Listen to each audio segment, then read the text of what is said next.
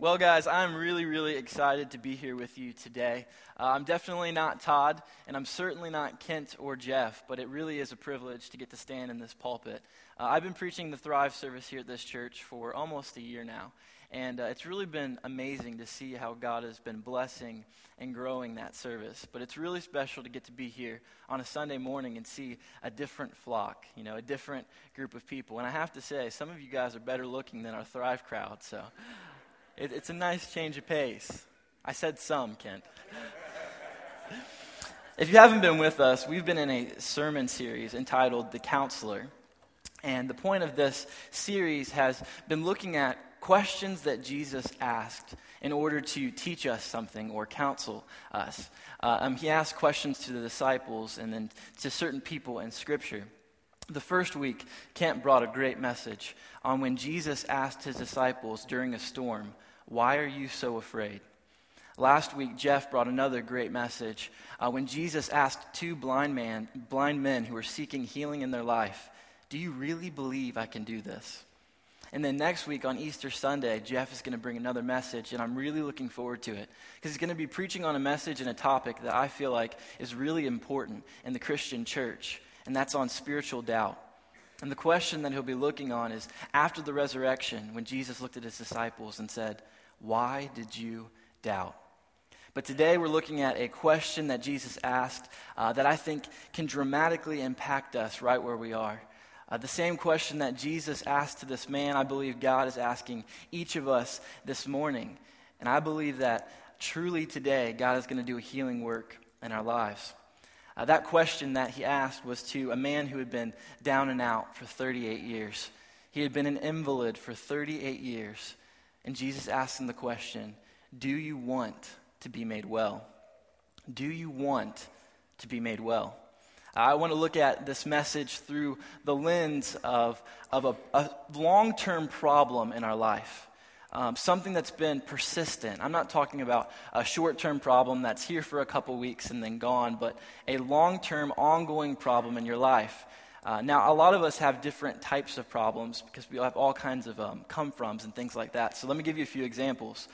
Maybe your persistent problem in your life has been a physical ailment. Maybe you suffered from chronic head bleed, uh, headaches.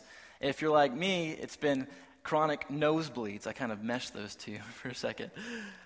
But during this season, uh, my mom can walk downstairs to wake me up, and it looks like a, a crime scene. You know, blood is just everywhere. And my mom's freaking out. I'm just like, it's okay, just another nosebleed. If it's not something physical, maybe it's something mental. You've, you suffered from severe anxiety or depression. Maybe if it's not that, uh, maybe this thing that has been uh, persisting in your life, this problem that you've had, has been overspending. If not overspending, maybe overeating or overcommitting yourself. Maybe if it's none of those things, maybe you've walked into the room today and you've been struggling from an addiction problem. Maybe you've been smoking the wrong thing cigarettes, pot, crayons. I don't know. Some of you guys are weird. but just this thing in your life that you just can't seem to break free from. Maybe it's in a relationship. You just can't get it right with your dad. You just can't get your marriage to work. You know, it could be a number of different kinds of relationships, but for whatever reason, you just can't come to a place where things are meshing or working. So I don't know what your persistent problem is in your life, what your long term problem is, but whatever it is, I want you to look through this message and through that lens. And I also want you to believe this that no matter how big your problem might be, no matter how long it's existed, that in a single moment in the presence of Jesus, everything can change. Would you pray with me?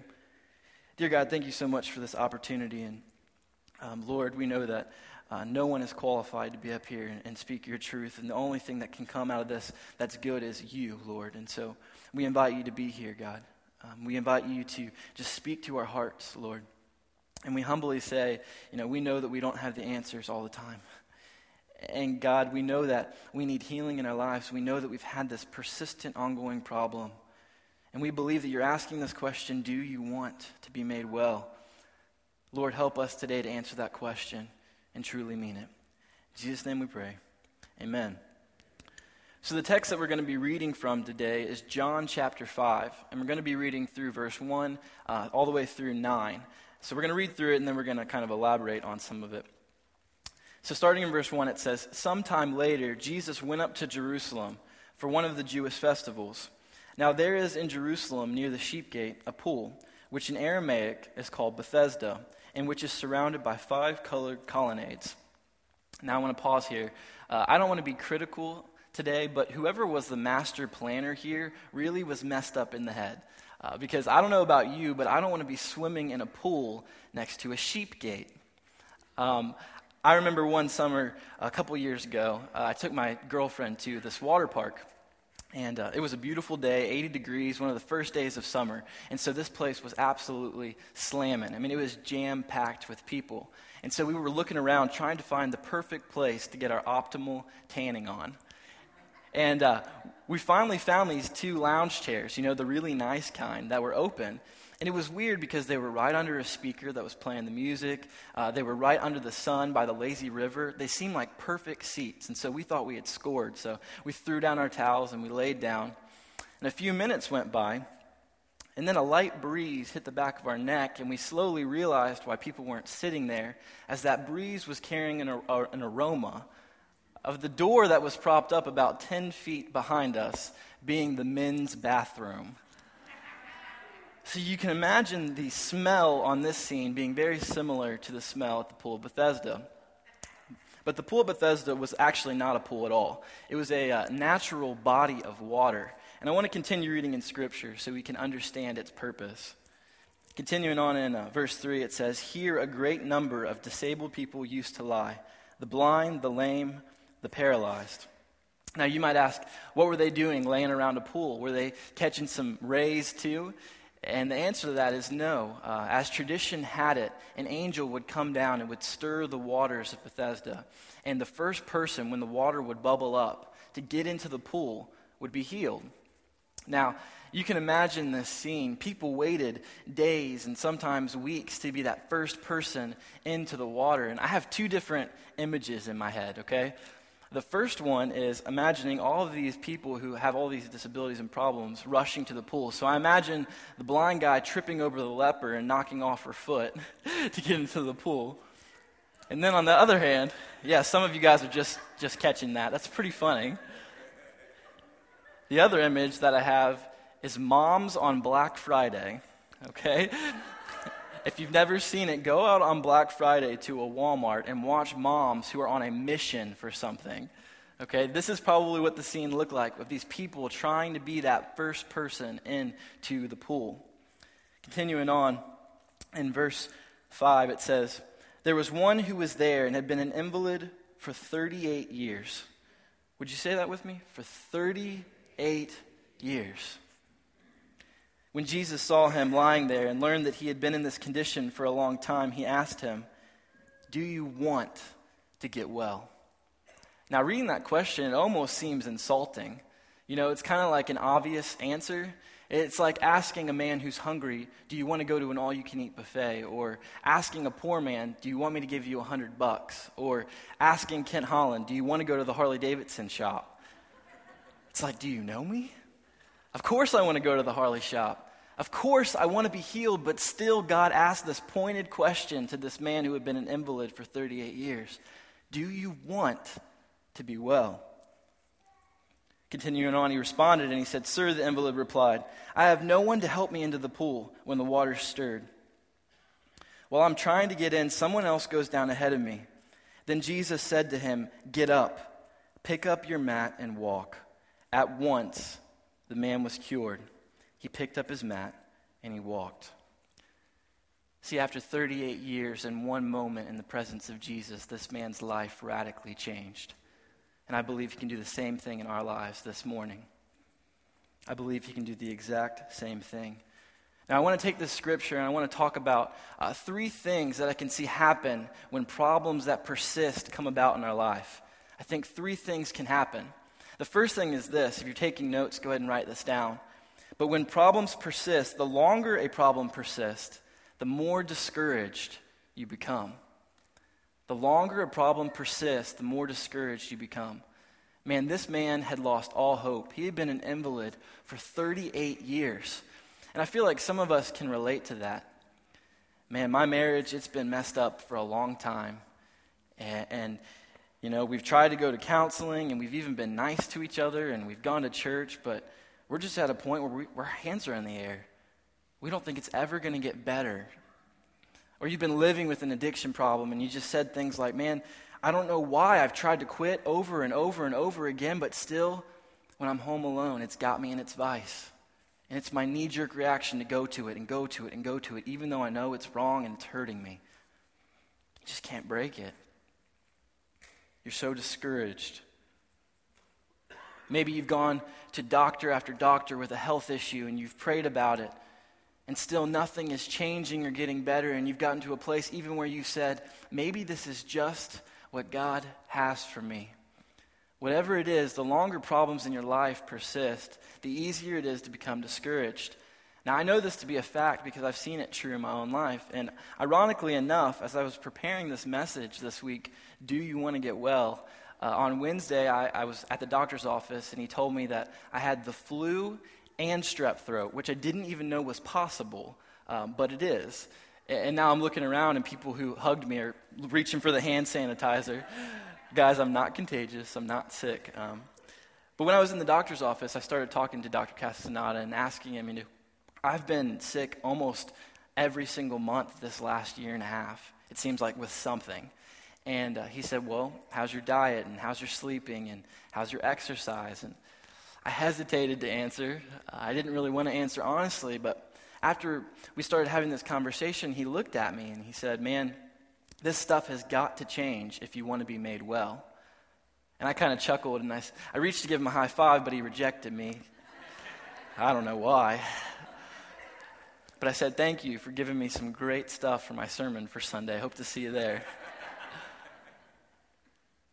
but I know how easy it is to slip into funks when you go through this stuff in life. I mean, this problem with me being sick and me getting into these ruts is so small compared to some of the things in your life that are pressing on you right now, that are weighing you down. You know, this has only been going on in my life for like a year and a half, but for some of you, it's been going on for years. And I know that it has to be extremely discouraging. So, the longer a problem persists, the more discouraged you become. And the second thing is this the more excuses you tend to make. The more excuses you tend to make. See, this is a natural reaction for us as humans. We naturally want to place blame somewhere else. We don't like to take blame for things. So, this is a natural knee jerk response. And it's exactly what the guy did here in Scripture. He said to Jesus, I have no one to help me in the pool. When the water stirred, people just run by me and, and, and I can't walk and I just I just can't do it. And I feel like it should say dot, dot, dot, and oh, woe is me. You know, I'm not trying to be harsh on this guy. You know, I've never been an invalid. I imagine it would be difficult. Uh, and to be completely honest with you, I didn't even know what the word invalid meant until earlier this week. I had to look it up. But I have to believe that after 38 years, after 38 years, there would have come a point in time where, you know, Scripture says that this man couldn't have walked, but could he have crawled? Could he have scooted? Could he have inchwormed? You know, did one of these numbers? I mean, I have to believe that if that was me in that, in that case, that I would have said something inside of myself and said, you know, I have to get there no matter what. And I would have got to the edge of that water and I would have wrapped myself up in a little ball waiting for that. And the moment I heard, I'm rolling my happy egg into the water. Because I believe that there would be something in me that said, man, I have to find healing. But I believe this guy had gotten to a point in his life where we all tend to get at times. He'd gotten to a place where he didn't think it was possible. Man, you just don't understand. You just don't get it. My marriage has been like this for years. And my parents, well, they're divorced. I come from a broken family, so it's in my DNA. It's just the way things go. And man, I've always been an average student. I was an average student when I was in the second grade. I knew it then, and, and I know it now. And, and I don't have a degree, and I have nobody to help me financially, and we make excuse after excuse after excuse. I know that I need to exercise to be healthy, but really, if you look at my schedule, I just have no time. And I tried counseling. You know, I've really tried to go to counseling and work through these problems, but it hasn't worked. And, and I even went to church. One time I went to church two weeks back to back, and still nothing. We make all of these excuses. See, the longer a problem persists, the more discouraged we become, the more excuses that we make. And the third thing, write this down the more we learn how to compensate. The more we learn how to compensate. Now, I'm going to be really honest with you guys today and straightforward and say a lot of you guys in this room are master compensators. You know, I don't know who specifically I'm speaking to right now, but I think that there's some people in this room who are highly functioning alcoholics. Highly functioning alcoholics. You're hurting your wife and your kids at home, but professionally, you're highly functioning. And so your coworkers and your boss, well, they don't see it, and if they do, they don't care because you're still making ends when you're dealing with this horrible addiction that's destroying your home life, see, you've learned how to compensate. See, there's some of you in this room today who have been living in a dead marriage. You've just been existing in a dead marriage. There's no sight of romance or intimacy in your marriage. There's no spiritual growth or, or anything happening. It's just existing. It's more of a business partnership than a loving relationship and you aren't trying to incite or instill any kind of things into your children, you stay together and you say things, well, we don't like it, but we're doing it for the kids. And it's uncomfortable and it's not what we want, but it just is what it is. It just is what it is. Some of you guys, some of you guys are compensating for an addiction. Maybe it's a pornography addiction. You guys have learned how to delete the history bars and get rid of the traps that could catch you in the act. And you've justified and justified and justified and told yourself it's really not that big of a deal to the point where you can continue to do it and you've compensated. Some of you have compensated for your overspending. People look at you and they go, man, that person's got it all together. They've got the best car and the best clothes and the best house. I wish I could manage my money like them, not knowing that you're living paycheck to paycheck, wondering how you're going to get out from underneath the financial debt that you've created for yourself. You're robbing Peter to pay Paul, and you are compensating. See, whatever it is, there's a very serious and big problem here. And it's this is that if you want real change in your life, if you want to fix that problem or, or get past that persistent problem in your life, you have to realize that you cannot change what you're willing to tolerate. You cannot change what you're willing to tolerate. There's room in your outline. Go ahead and write that down. That's good. You cannot change what you're willing to tolerate. You know, some people have asked me, what do you think the biggest hindrance to the Christian faith is? What do you think the biggest obstacle to faith for a Christian is? And some people might argue that it's doubt. Some people might argue that it's fear. Others might argue that it's worry. And I think all of those arguments are valid, but I'd like to throw another idea into the ring. I think that the most uh, um, problematic thing for the Christian faith is the familiar. It's the familiar. You know, I can just hear that, that man who was an invalid for 38 years say, I've always been an invalid. This has just been my life. This is just who I am. Or I can hear the, the man who's struggling financially say, You don't know my parents. They struggled financially. I struggle financially. And, well, my kids, they'll probably struggle financially as well. I've always dated the wrong type. I've always had a bad relationship with my father. I've always had these spiritual doubts. See, we're comfortable in what's familiar to us, even if it's uncomfortable. We are more comfortable in the uncomfortable than the unknown uncomfortable. So we find ourselves in these situations where we're in these prisons, but at least it feels like home. But at least it feels like home. And I think maybe that's the reason why Jesus asked, Do you want to be well? Do you want to be well? Because Jesus realized that he can't heal a man who just needs to be well, he can only heal a man who wants to be made well. And the same is true for us today, guys.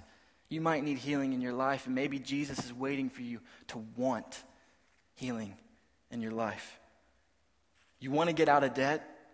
Your words say yes, but some of you, shopping is your drug of choice. Shopping is your drug of choice. So you say yes, but your actions say something completely different. Do you want to be made well from the addiction in your life? Your words, well, they say yes, but your actions say you're comfortable in your chains. Do you want to be freed from that bad temper? Your words, well, they say yes, but your actions say no, that you like controlling people with that anger and you find comfort in it. So, do you really, really want to be made well? Because the reality is today, guys, healing will not begin in your life until your desire becomes bigger than your disability. Until your desire to change becomes bigger than your disability. No matter how big that problem seems or might be, or how weighty it might be, until your desire is greater than whatever that is, you will never experience healing in your life. Some of you guys are sitting in here and you're saying, man, you just don't understand. You know, I know that that guy was an invalid for 38 years, but, but I've been an alcoholic for 80 years or 60 years. It's in my DNA. Or some of you are saying, you know, I've always been a bad parent, or I've always been a liar, or I've always been bad with my money, or I've always been short tempered.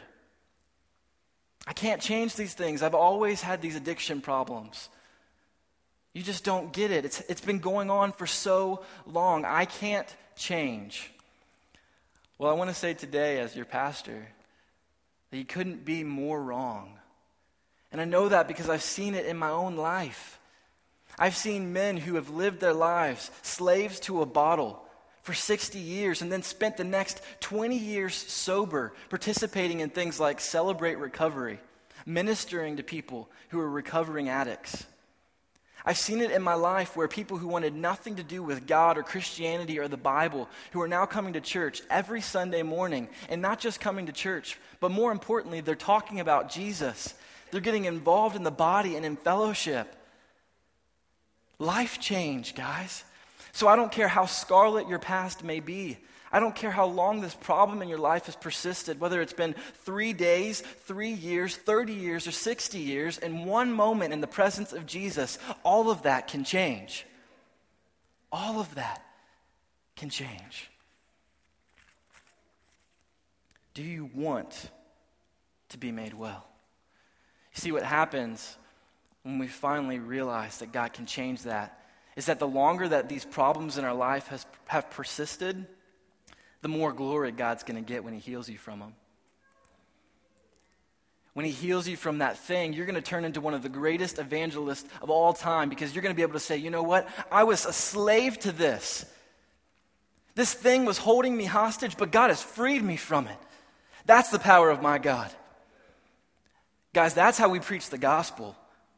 It doesn't need our fancy words or our eloquent, phrases or our gospel tracks. It just needs evidence of our life being changed by God and His grace. That's it. You see, what happens is those problems and those struggles and those things that were so hurtful to us become the bedrock for us to stand on to bring glory to God. Guys, I want to be really transparent with you and say that the thing that I've struggled with most of my entire life are really, really dark seasons of depression. And people who don't have depression don't really understand it. They compare it to being sad, but it's nothing like being sad. I would go days at a time during these seasons where I wouldn't get out of bed. Days at a time where I would have people around me that loved me, family and friends, and I would still feel like I was on an island, even though I was the one putting myself there. It was some of the darkest days of my life, and these seasons were challenging and difficult and hard. But you know what? I'm here to tell you that God walked with me through those valleys and He showed me the light at the other side. And in this last year, I've been able to minister to more people who have come to me struggling with depression and been able to speak truth into their life because I've been there and I know what it's like and I know what God can do through those experiences and I know what's on the other side.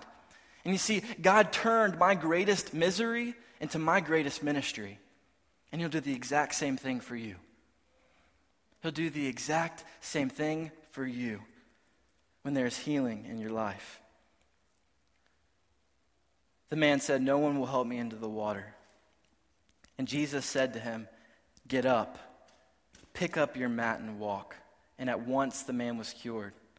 He picked up his mat and he walked. Guys, Jesus healed this man in a supernatural way. And really quickly, I want us to notice three things that happened. Three things. First of all, the man didn't ask Jesus to heal him. Second off, there was nothing that this man did to deserve or earn Jesus' healing in his life. And the third thing is this the healing for this man came in a way that he never expected. In a way that he never expected. You see, he didn't ask Jesus to heal him. And this is one of the million reasons why it's so important for us to grow in our knowledge and understanding of God and His Son Jesus. It's why it's so important that every day our prayer should be God, this life is not my own. I surrender it to you. And may today be filled with actions that bring you glory because it's for you. And as we do this, and as we read our scripture, and as we pray, and as we start to understand who Jesus is, as we press in to Jesus, he starts doing things in our life that we don't even ask him to do.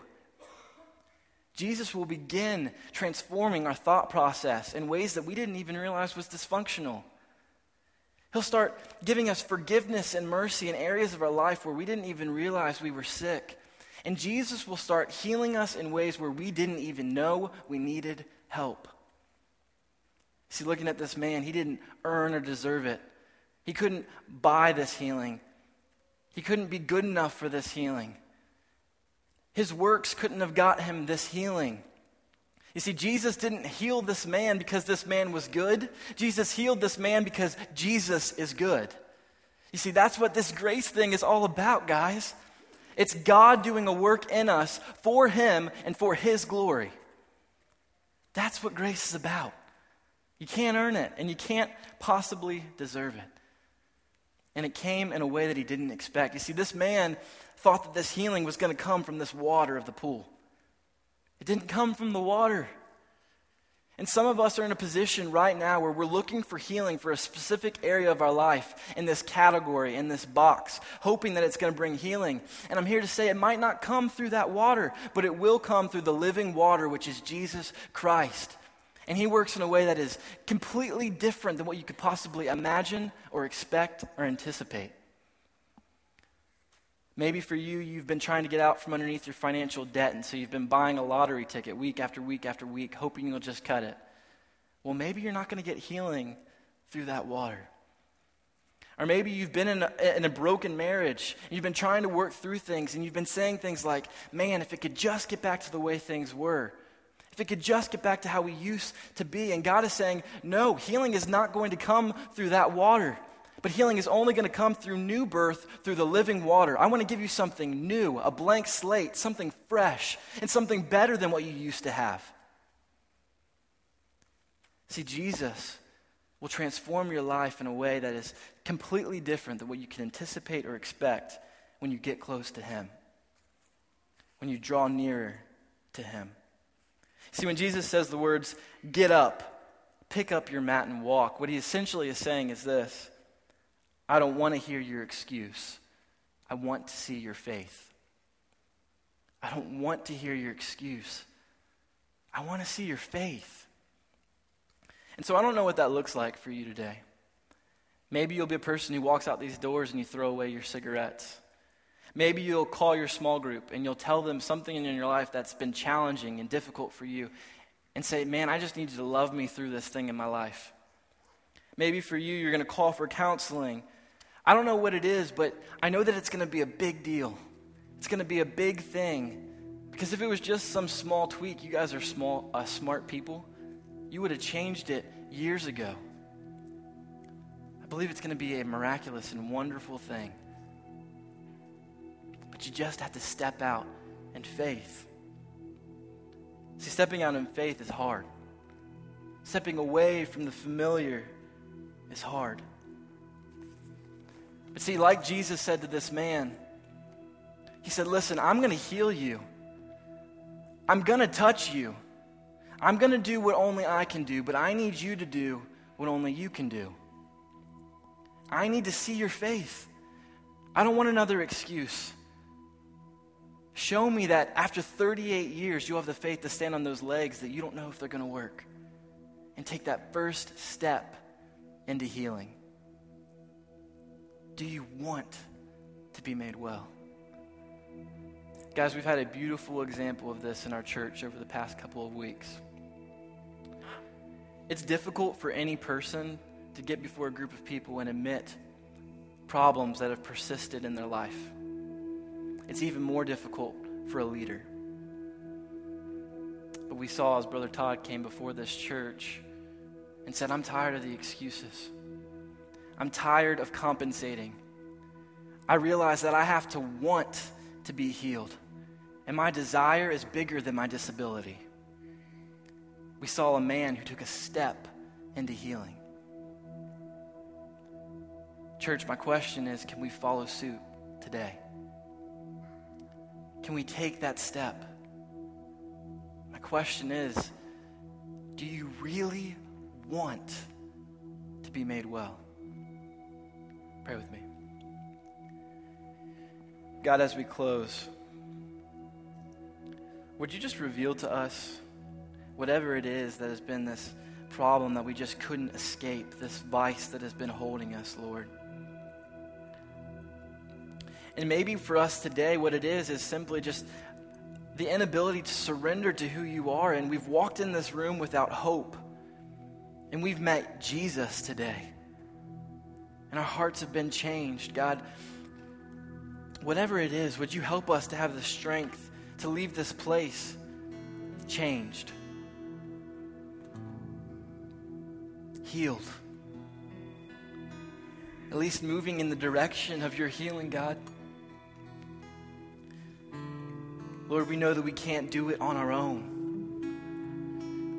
And so, as we answer this question, do you really want to be well? Do you really want to be made well? Will you help us all trust and have faith that in a single moment in the presence of you, no matter how broken or how messed up or how long the problem has persisted in our life, we can have healing and our lives can be changed today, right now, in this place. In Jesus' name we pray.